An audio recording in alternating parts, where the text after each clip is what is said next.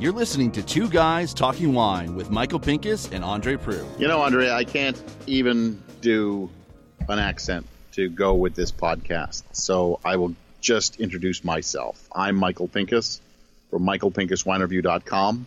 I'm Andre Prue from andrewinereview.ca. And today we are going down, down under. Is that how they refer to it?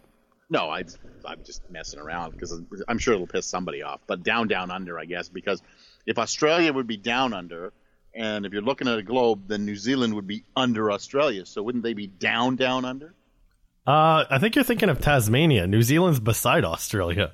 Well, you know, but you know what? Beside down under doesn't sound as good as down, down under. You're just covering up for the fact that you mix up Tasmania and New Zealand. Ah, it's all the same, isn't it? Yeah, okay, fair enough. You know what? It was actually really interesting to sit down because we have talked in the past that I'm a little fed up with New Zealand Sauvignon Blanc. You're more than a little fed up. You are actually at a vintages tasting, you get downright surly when you see them. Yeah, I said some very not nice things about the last couple New Zealand Sauvignon Blancs that we tasted, but I still taste them because I think it's important to know what's coming to the market.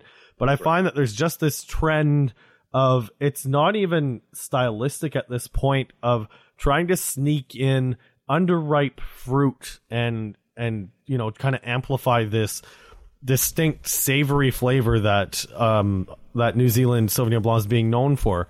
But that being said, but I think that's what they want to be known for, and if that's the style they're going for, then I think, you know, you just have to, you know, as the Beatles say, let it be.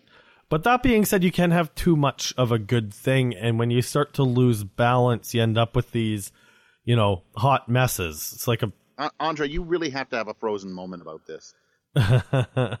Never. Oh, let it go. Never. But anyways, without further ado, now that we're sort of rambling, we had a chance to talk to Matt Mitchell of Marisco. Marisco, one of, you know what? I'll be honest, one of my favorite New Zealand wineries, and I was thrilled. So I kind of geeked out a little bit, you know, tasting some of these wines and meeting him.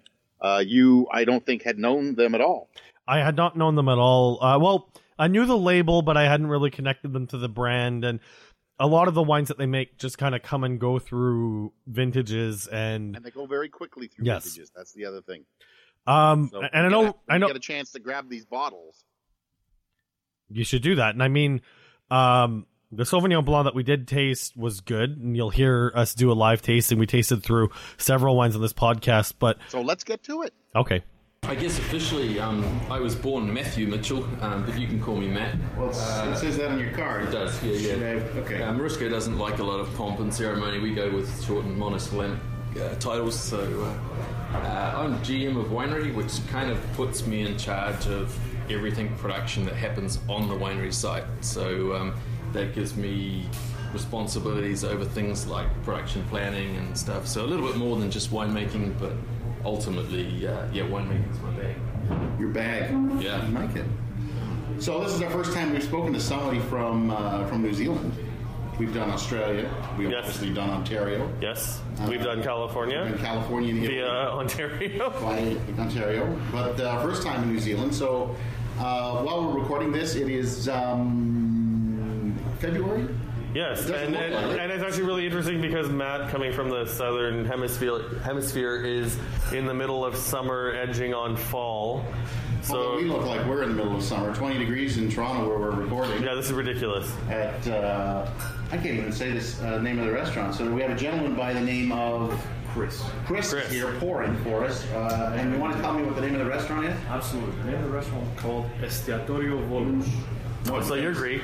I am Greek. Well, there we go. Estiatorio is a very simple way of saying restaurant, similar to sort of osteria.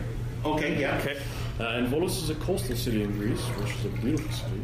Okay. The native home of the orange. Okay, so let me give it a shot at this because I don't know if the microphone picked it up. Estiatorio Volos. Estiatorio Volos, very good. Estiatorio Volos. Okay, so that's where we are in downtown Toronto, where today it hit somewhere in the neighborhood of almost 20 degrees. Yes. Yeah. In the middle of February. Yes. Yeah. And one thing that came up. Funny story about when you woke up this morning. Oh, that's good. Only insofar as the wake-up call gave me a little brief on how the day was going to be, but having only had 4 hours sleep, I was a little surprised to hear 15 degrees was the prediction. I kind of wondered if they're talking Fahrenheit. Maybe I'd got it wrong. They were not. They were certainly not. No. Canada has been really kind to me, actually. I have hit a consistent purple patch of weather from west coast to east coast. So, purple patch, I take it that's a good thing. Purple's good, yeah. Well, purple's royal, you know. So what's happening in New Zealand right now? Well, right in February, what are we looking at? That's a good question, because, you know, whilst today has been thoroughly pleasant, you know, just talking to the folks back home, we've had a week of 30 degrees. So, you know, we're coming into the tail end of our growing season, and we're really only about, give or take, 30 days away from harvest. So, holy stuff. Yeah, you know, the fruit's all set on the vine. We've been through Veraison, and really we're just hanging out for the sugar levels and the flavors to start picking. All right, so what varietals are you growing down at Marisco? Somewhat unsurprisingly, being Marlborough-based, we're pretty much all about Sauvignon Blanc. So if you look at our portfolio, it's kind of like heavily skewed to Sauvignon, both in a volume sense and a different kind of wine sense. So 75% of our production would be Sauvignon Blanc, and whilst Pinot Gris has kind of snuck up on us a little bit and is just going absolutely crazy successful in the market, and is growing probably faster than anything else, you know, Sauvignon Blanc will always be our cornerstone varietal and the thing that we're most known for. Now, you have more than one label. It's not just Marisco. There's actually a few things that come under your umbrella. Yeah, increasingly more and more. It's, you know, it's the stage of the company being, you know, just getting to beyond that 10-year anniversary.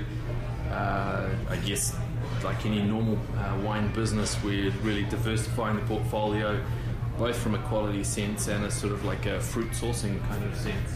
So recently we purchased a new property that's about 6 kilometres further up the valley, in the Waihopai Valley in Marlborough, and that's afforded us this whole opportunity to grow the production of our existing brands, but plus add in some other kind of really cool single vineyard stories. So whilst you're probably a long way off seeing it in the Canadian market, you know, what's coming down the pipeline at us is a cool brand called Leefield Station.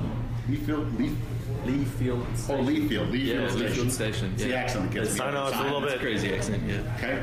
So, but before that, you have the Ned, which we've seen here in Ontario for sure. Yeah, cornerstone varietal mix, and sort of like the foundation brand of the company. And then there's Marisco. I know on my wine racks I have a Marisco Pinot Noir. So that's it's just called Marisco Pinot Noir, and then there's the King's series, is there not? That's correct. Yeah. So the King's series kind of resembles our reserve range, for want of a better description. So primarily based on a superior fruit selection, a more targeted fruit selection than what would be available for the Ned, for example. Got it. All right. And before we get too much into the specifics of, I guess what we have in front of us. Getting so close to harvest, how is, I guess this would be 2017, the harvest? Correct. How does 2017 look as a harvest for you guys? It's going to be 21 to 30 days away. You have no idea. You everything could go to hell and I did back. Yeah, that's it. We've got everything crossed for a little bit more of this continuation of the current weather. It's been, to be honest, it's been quite a difficult season, I think, what you guys have experienced in terms of your recent weather and the changeability and the unseasonable nature. That has definitely been the case with our growing season. We've had a lot of high winds, we've had a lot of changeable weather. But, you know, having said that, nothing disastrous. I don't think there's any more or less disease potential than is what is normal in a Marlborough season. And, you know, whilst there's a little bit of sort of bunch variability already as a result of some dodgy weather during flowering, you know, we're pretty confident that there's you know, there's a good crop out there, and you know, with the recent warm temperatures, we'll ripen it, and yeah, we'll do vintage like we always do. Cool. Okay, so we're now ready to shit all over some wine, I think. Oh yeah, let's. All right, so no, I gotta come right out and say it. I've followed Marisco now for a few years, and I'm a fan. So that's why I was thrilled to be able to talk to you. Big fan of your Pinot. The rest of your Pinots are something that I always love. So when we asked you what to pour, you went with the white and the rosé. I don't like it as much anymore, but that's okay. In all fairness, Michael, full disclosure, I asked for the whites because the two white varietals we're tasting are the stuff that you and I both like to shit on. Yes. Okay? So do we want to go left to right and maybe start with the first one? Because I want to just get this over with because I've already tasted it. And I'm actually really enjoying it. There you go. All right, so Sauvignon Blanc, which is not Andre's favorite wine in any way, shape, or form. No, okay. Come on. You know what? Let me put my beef. Let me put my beef out with you, Matt, right away. I found that in New Zealand, you guys have figured it out. You know that in Canada, especially, we're nuts for New Zealand Sauvignon Blanc. But we know what it is we like about it. It's kind of those savory notes, the gooseberry, the asparagus, the herb garden notes that you get. And I find that we get a lot of bottles. We get a lot of bottles that work its way through vintages now, where it's not the savory notes that are over top of tropical fruit. It's just f***ing underripe fruit. Let's see how much underripe fruit we can put in this and get away with it, and then blend it with the ripe fruit and make it taste okay. And I'm taking the nose on this, and it's got a little bit of the savory note, but it's a lot of tropical fruit. It's guava, it's passion fruit. There's some gooseberry in there. There's a lot. But it's not underripe. It's not asparagus, but it's got a little bit of the herb garden. So I'm even getting a little peat pod going on here, which is something I usually pick out in. But the thing is, it's still fruit. It's still a lot of ripe fruit. This isn't underripe by any means. Matt hasn't figured out this is radio, so he's nodding a lot. So I'm not just saying this because he's sitting in front of me, but you're not guilty of the over underripe. And I mean, there is a nice intensity to it, but it's not too concentrated. It's nice acidity to it. This is a great food wine because it's radio, and nobody said that I was allowed to swear. And well, it's actually our radio. Yeah. I'm liberated now, so radio free Europe. Let's go. Something like that. Let's go. Yeah. So just to talk to that point, I think largely what sets us apart is our Marisco Vineyards. The Ned label in particular has a very strong story based around the Waihopai Valley. That's where our winery is based. It's where all our vineyard sourcing is based. And what that means in really kind of simple terms is we are in one of the side valleys, one of the Southern Valleys networks. We have the valley wall that protects us from the cooling effects of the ocean. So think about it as daytime temperatures that are probably 2 to 4 to 5 degrees warmer than the Central Valley. But that is in combination with the fact that we're a little bit further south than and east of, again, of most of the Sauvignon Blanc cultivation. So we're kind of really close to that mountain network, the sort of the foothills of the Southern Alps. And as a result, when the sun goes down, we get this big rush of cold air. So the minute we lose the sun, we've got cool temperatures, really quite, even in high summer, quite chilly nighttime temperatures. So you've got this fantastic daytime, nighttime temperature fluctuation. And what that gives us is Sauvignon Blanc that is genuinely ripe, but avoids that kind of underripe scenario that you're talking to, the bell pepper, but at the same time, you've definitely got the essence of New Zealand Sauvignon Blanc as the market knows it. Yep. There's some grass, there's some definitely fresh cut grass here and that herbaceous note to it. I think on the palate, it's not as tropical as the nose. I wouldn't agree with that. I find it's quite tropical, pushing right to the back. Seriously, I'm going to have to referee. I can see that. I already had to take them out of the bar a couple of times. I'm getting a little tangerine, but I mean, it's not as that nose just lures me in, and you can see I've almost finished the glass. Yeah. It's not like I didn't like it, but it wasn't as tropical. There was a lot of that grassiness, tangerine. I know we're only 2 months in, but this is my favorite Sauvignon Blanc from New Zealand that I've tasted in 2017. That's right. Such faint praise. Oh,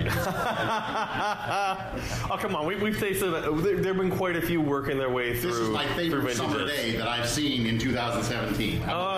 Whatever. Let's move on to the next one. Let's move on to your favorite, Michael. Okay, so I have always said that Pinot Gris is probably one of the most boring grape varieties in the world. Right next to un-oaked Chardonnay, which I think is probably, is the most boring grape variety. Oh, this is opened up. Yeah. Oh, what have you been tasting all of them already? Well, when the glasses were poured and you were busy shooting your mouth, I took a smell of the glasses. Well, screw cap, so they better not be corked or anything. No. But I mean, when this was in the glass, when it was immediately poured, it was a little tight. And I mean, it smelled like what you would expect from kind of your Pinot Grigio for $10 a bottle. But I mean, this has been in the glass now for 14 minutes and 10 seconds. Critical. Yeah, I've got a clock in front of me. Anyways, it's now completely opened up. Is there some yeast contact in here? Give the man a master of wine. Yeah. Woo! Yeah. So he knows more than I do, really, because he's tasting the wine. I'm drinking with my eyes. So no, I can smell almost a spicy characteristic, like an oak character. Yeah. And that's what I look for. Oh, holy shit! Yeah. In the Pinot Gris that actually has some lees contact. Yep. If Pinot Gris does not have lees contact, I always find them very boring. When you put some lees contact in them, they develop, not a Chardonnay characteristic, but some sort of spice. Well, give it some weight. Interesting, like some weight, exactly. I think often we don't spend a lot of time thinking about the texture of the wines that we drink. We focus on the aromas and the flavors. And if you want to talk about Pinot Gris, and you want to talk about great Pinot Gris, I think often these are the ones that have a little bit of texture that make them interesting, so that, kind of really subtle flavors. And I know you're not one for subtlety, Michael, but with Pinot Gris, we're talking about subtle flavors that lees contact gives it a bit of weight, which, I mean, gives you a little bit of interest. Let these subtle flavors come out. But it's not a butteriness in any way, shape, or form. There's a spiciness to this wine. There's a picante quality to it that you can almost smell, and that you can definitely taste.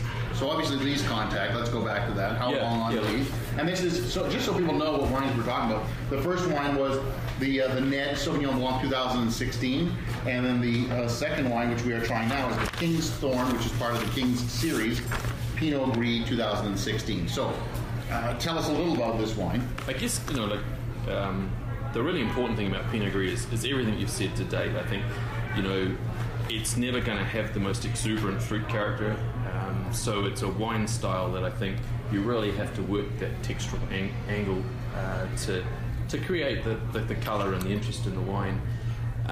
Brent Maris, the owner of our business, he's Marlborough's first born and bred, fully trained up, authentic winemaker. He still very much directs style within our company, and when Pinot Gris sort of came to the fore within the Marisco range, he was really all about, let's try and create wines that have, genuine textural interest, but let's try and avoid, 8 to 10 grams of residual sugar. We don't want to be about this sort of, heavy, sickly kind of Pinot Gris style. I love that you've set the benchmark that low, because I think even for most people, 8 to 10 grams of residual sugar with nice acidity in both the Sauvignon Blanc and Pinot Gris have some nice acidity to them. You wouldn't necessarily really taste that as a sweet wine, but to really set that as a mandate. So you guys are in the business of serious wines. Yeah, absolutely. And a lot of that, comes to that sort of classic show criteria where you kind of got to hit under 6 grams to have, genuineness around calling it dry wine. And, we want to show our wines, we want to compete.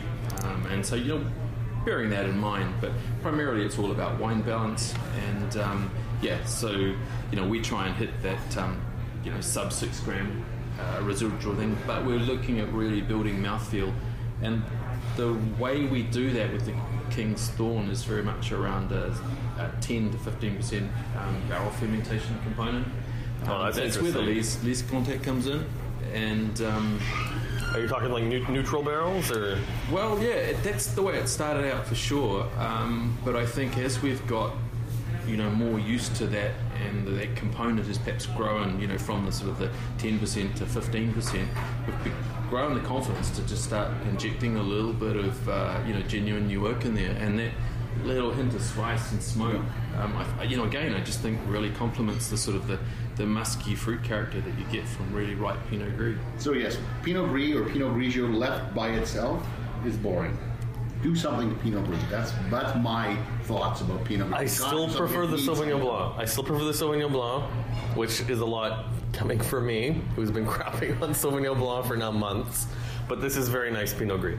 I think the way to think about Pinot Gris, the way to kind of get into the interest of the variety is, if you kind of think of Pinot Gris as like that mutant little sister of Pinot Noir, it's basically like this white grape that has a red wine tannin structure. And I think if you can kind of exploit that tannin structure and then supplement it or build it up into something, then you can make wines that, okay, maybe they don't have that exuberant fruit character like a Sauvignon Blanc, but you put them in your mouth and it's like, wow, this is really doing things and going places in your on your palate that you just don't expect. And that's the excitement around wines made in a style like this. See, I think the Sauvignon Blanc is great for summer.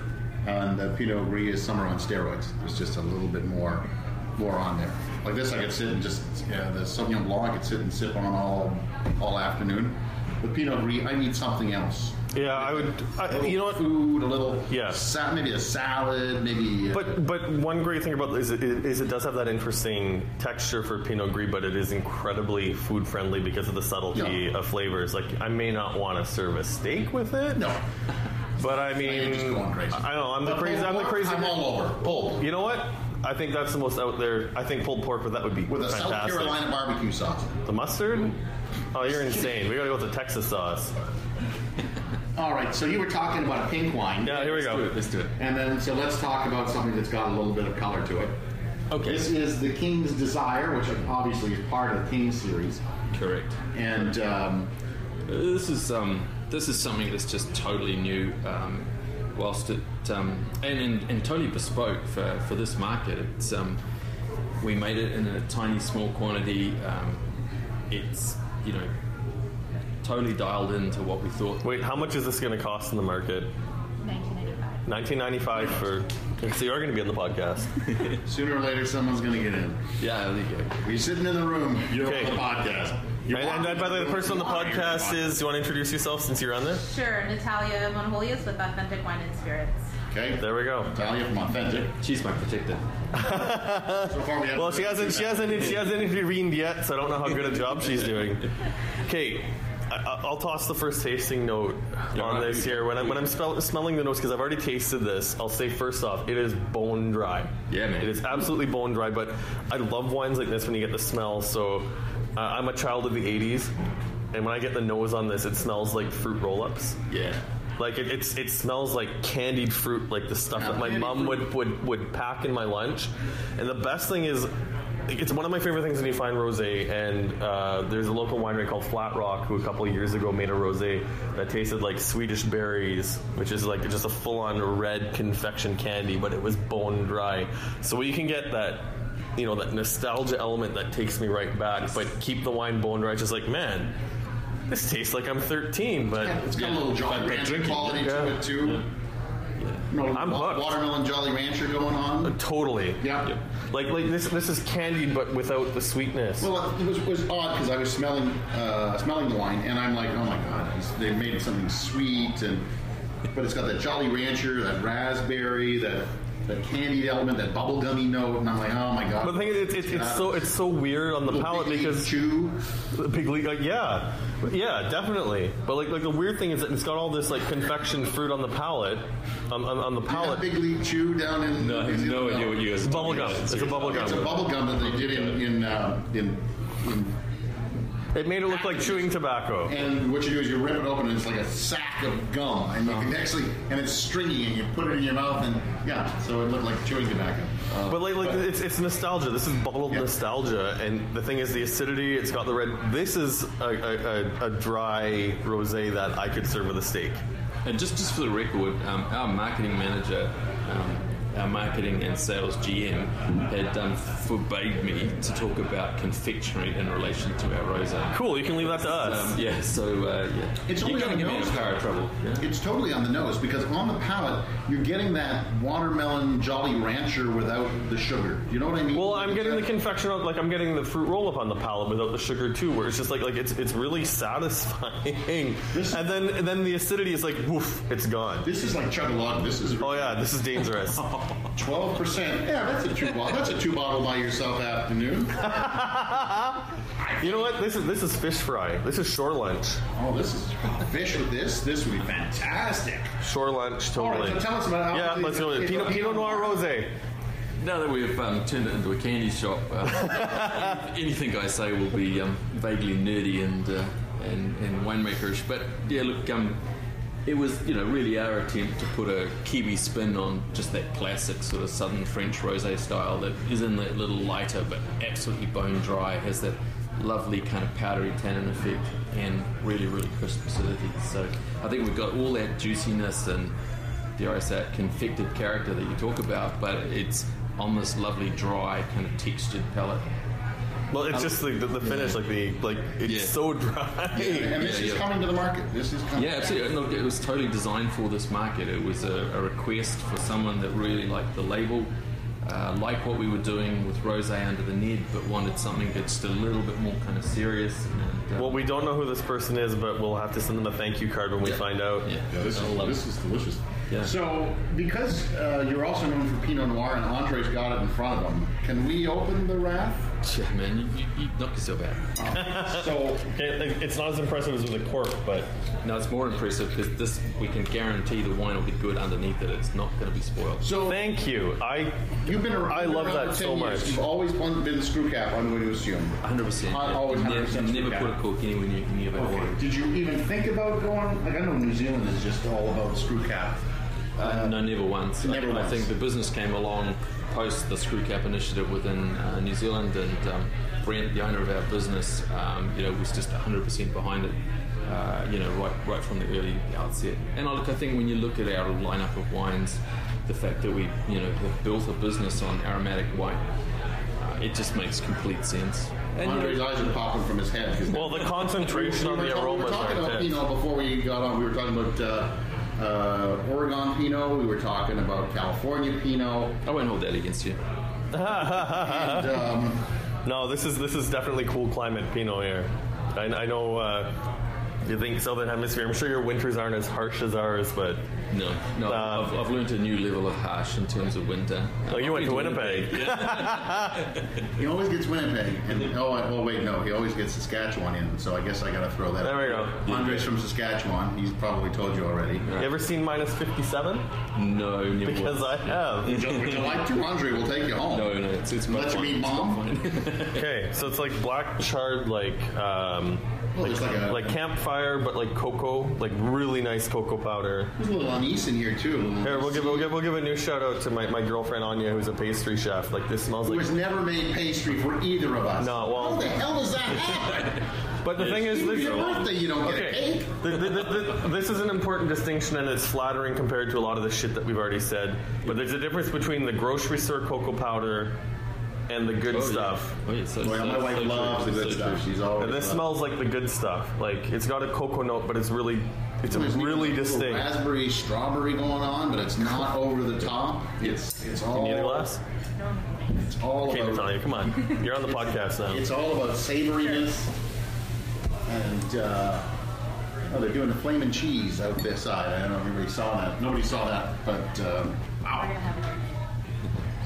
So once again, like completely bone dry, nice fruit on the mid palate, but like that cocoa note is like start to finish, nose to finish. This is the one that got me to fall in love with Marisco, a few years back. I just love that King's Wrath. Acids are high, tannins are approachable, but I mean this could age for quite a while, eh? Yeah, 100%. The wines under the security of a screw cap really have great longevity, and look, I know you don't want to go back and start talking about pink wine again, but we couldn't make the King's Desire rosé style without having a really good understanding of and fantastic Pinot Noir vineyard sites. the King's Desire was always supposed to be, really upscale, and so we went to some of the best sites that we have within the company and took Pinot in the clonal pickings off north-facing hillsides, so it's a really serious attempt to try and, capture the varietal characters, and even what you've just described in the King's Wrath, there's a lot of crossover of the fruit characters.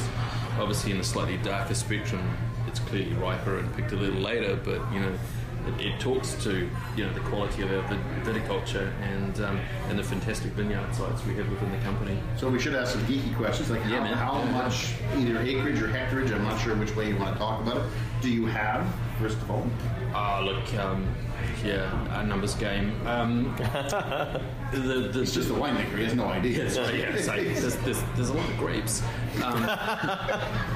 Our home block vineyard, 250 hectares. So, that's a lot. Yeah, it is. It's a fantastic thing actually, because what we've got is this ability to talk with something like Ned Sauvignon Blanc, to talk a single vineyard story, have all that wine credibility through that single vineyard story. But we've got scale and size that gives us, probably better economies of scale, but just the ability to be out in the worldwide market, to come to Canada, have continuity of supply. It's a fantastic thing. And, now that we've bought the second property, we talked about Leefield Station at the very beginning of the podcast. Leefield Station is massive. It's a total game changer. 2,200 hectares plus. All planted? No. Oh, hell no. And a large chunk of it will never be planted. It'll be dedicated to bringing back this, high country sheep and beef grazing. In fact, there's some really... Oh, sheep and beef. Tell me more. Yeah. With some grand plans around Angus stud and Romney stud and that sort of thing. I'm no farmer. I'm a city kid, so I'm going to just leave that alone. But 700 hectares potentially of really interesting... flattish kind of land that we're going to develop over a sort of 6-year period.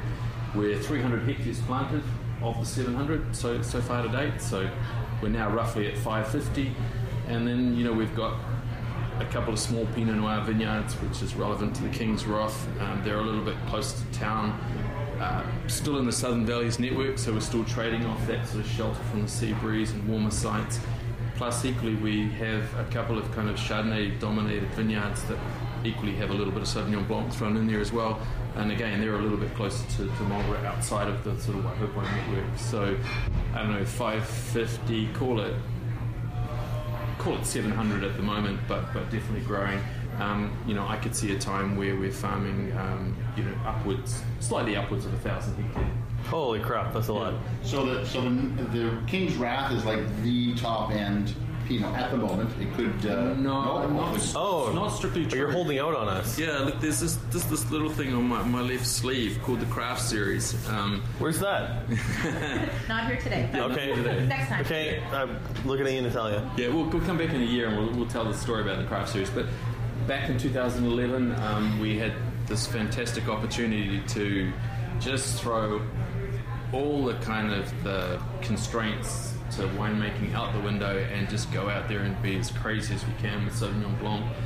Nothing was too crazy, experimental to try, and ultimately what we've come up with is this range of wines that celebrates an aspect of craft. With Sauvignon Blanc, it's all about winemaking. With Pinot Noir, it's all about the entire journey from vineyard through winemaking through marketing. It's called The Journey, for obvious reasons, and we even have a single vineyard, Viognier, in the program, which very much celebrates the challenge of viticulture when you take something that typically grows in quite a warm, arid climate and you cultivate that in Marlborough. And you are invited back. Yeah, definitely. Yes. Okay, so I've got to ask, because you made a comment in passing, how does a city kid end up in winemaking, which the more me and Michael do that, we obviously know, and if you're listening to this and don't know this, winemaking is just really fancy, crazy farming. Yes. You still need good fruit. You need good fruit. You need good fruit, but 100%. How much do you have? Okay, so keep his question in mind. Yeah. How much do you have to do with the viticulture? Or do you let the viticulturalist do his due and then he brings you good fruit? No, it's really good that Anton's here, not here, because this is the stage where we kind of do the classic kind of winemaker hating on viticulturist kind of thing. And normally he'd just reach across the table and punch me, but he's not here. He's like thousands of miles away. I can rag on him all I like, so long as he doesn't ever pick up the podcast. But I get up in his face when I think he's done it wrong. It's that simple. And then equally, he can be very vocal when he thinks that we haven't kept our end of the bargain up. If he delivers perfect fruit and we turn it into substandard wine, then he's got a lot to say about it. And Brent's always created this culture within our company that we don't have really tight interdepartmental boundaries. We kind of, we really merge. The fact that I'm in the market talking to you about effectively in a sales and marketing environment is a stronger element of trust on Siobhan's case because, I'm just a winemaker. What do I know? You're talking rubbish, but having fun doing it. But to answer the question, when we don't think we've quite got it right, we'll talk to Anton, and it's not that I know more than him. It's just like I'll tend to say to him, look, the wines this year have this sort of certain quality, and it's not necessarily quite what we were looking for. We want to kind of morph it into this. What do you reckon we could do? We're just really mining his fantastic local knowledge, his knowledge of the soils and the blocks and the techniques. And so subsequent podcasts, we need to talk to Anton. Oh man, no, it's seriously. No, don't talk to him. And he would just say that we're a bunch of ponces that just get way too much credit for the quality of the wine, and it's wine comes from the vineyard. All right, so back to my question: how does the city kid end up making wine then? Yeah. It's a sad tale of illiteracy and substandard intelligence. It's very quickly through my schooling I realized I couldn't read, I can't write, I'm not really good with economic things, and so that left me with maths and science. So I'm kind of the geeky kid that still kind of enjoys that stuff, and then when someone actually exposed me to that transformation that grape juice is through to wine, it's just it really is. Alchemy is this thing that human race has been chasing for years, but you go into a winery and you see how boring and flavorless grape juice is, regardless of variety almost, and you see what that transformation is that yeasts are ultimately responsible for. And it's, you go from something that has very little kind of layering in terms of flavor expression and aroma, but chuck yeast across it, let them do their job and let them do it well, in a controlled environment, and what you come out with is this thing that is just so aromatically or flavor-wise, the complexity of flavor chemistry at that level is off the charts, and it's genuine alchemy, and that's the thing that kind of hooked me in. How long have you been doing this? Maybe 5 months. 25, 28 years, something like that. Oh wow! Like it's so amazing. Like I'm sort of at a loss of words, but I really hope that when I'm 28 years into doing what I'm doing, I still have the passion that you have. I mean, to refer to what you're doing as alchemy, because you're making wine on a pretty large scale. Yeah. Yeah. But I mean, to still have that passion come through where you're referring to your craft as alchemy, like there's something whimsical about that. So cool. I mean, well, when you break it down on a basic level, winemaking is still chemistry. Yeast, sugar becomes alcohol. But I'm at a loss of words. Well, you can stop there because I have a question for the inner geek. Go for it. I have a question for his inner geek. Star Wars or Star Trek? Neither. I don't do sci-fi at all. Okay. Yeah. I thought that for sure he was going to pick one or the other. I have a question. I'm about the real things, not the unreal things. Yeah. Look, I'm only a recent. I'm only about maybe a third through the first series. Maybe I'm a Game of Thrones retard, but not to say it's not fascinating. There is more come on, you've got depth and bosoms than you've ever seen anywhere on television. Give up on that. Come on, you've got. And everybody loves the pause button. And they got a dwarf. Okay, but you've got a wine with kind of old English script called The Ned. Absolutely. and you're watching the first season of Game of Thrones. Come on, man. The King's Wrath. Yeah. Like this whole wine just screams Game of Thrones. Trademark HBO. This is where I reach across the table and just point out something like this. Whilst that's got this really obvious kind of Game of Thrones thing with the font and all the rest of it with King series, I've got a bottle of King series in my hand.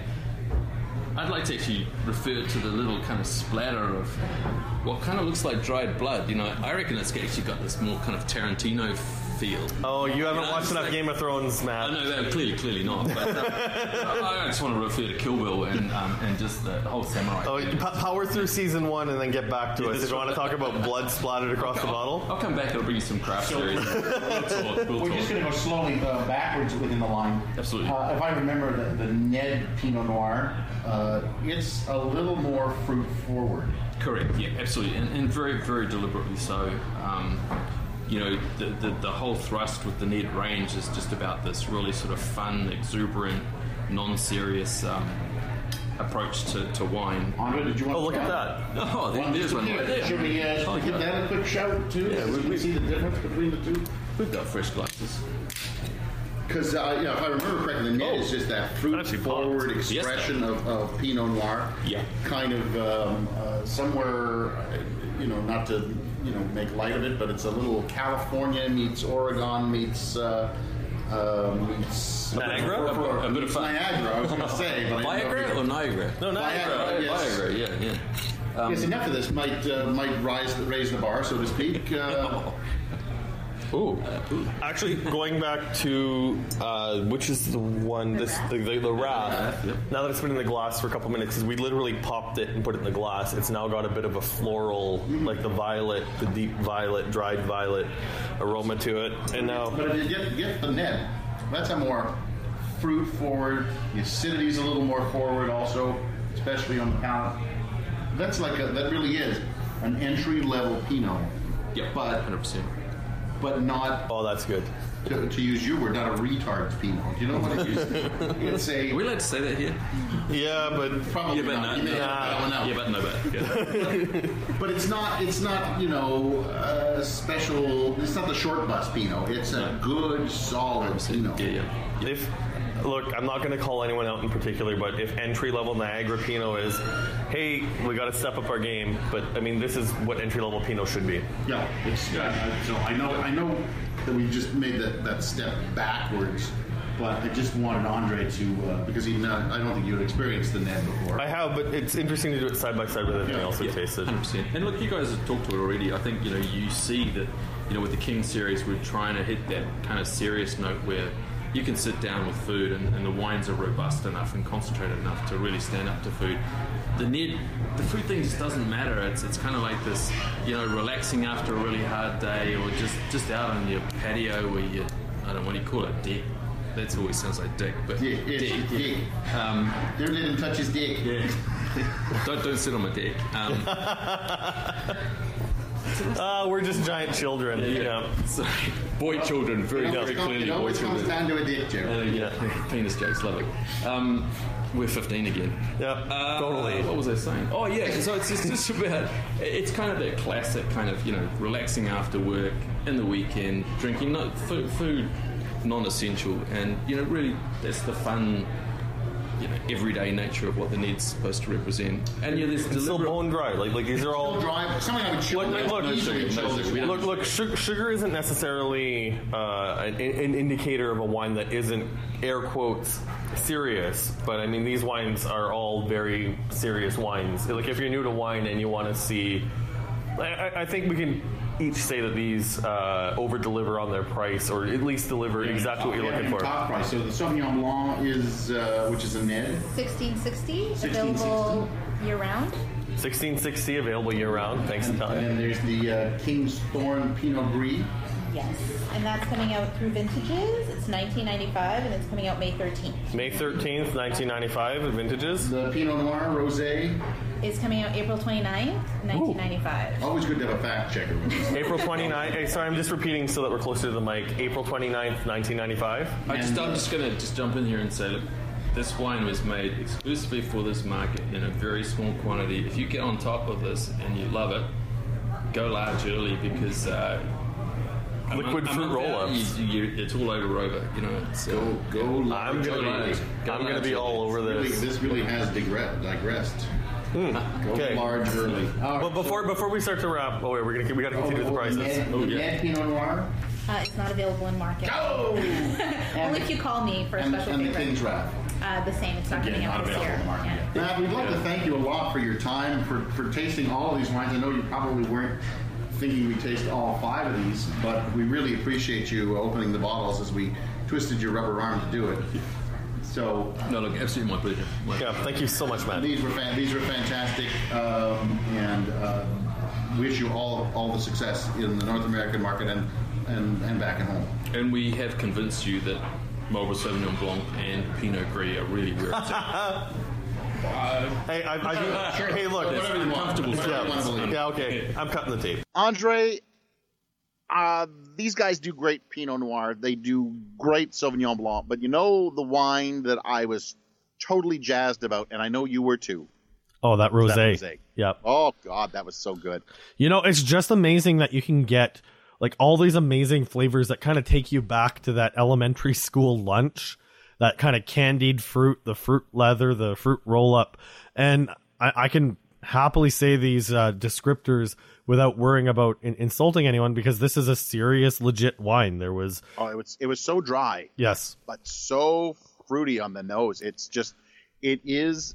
I gotta grab me some of that because it is going to be my special summer rosé. Like, I don't bring it out every day because it's $20. Rosé is, it's not an everyday rosé, but that's going to be like the special two every month or something like that.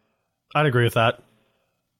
Anyways, until we get a chance to speak to our next New Zealand winemaker, maybe I will tone down my hatred of New Zealand Sauvignon Blanc and just enjoy some Marisco.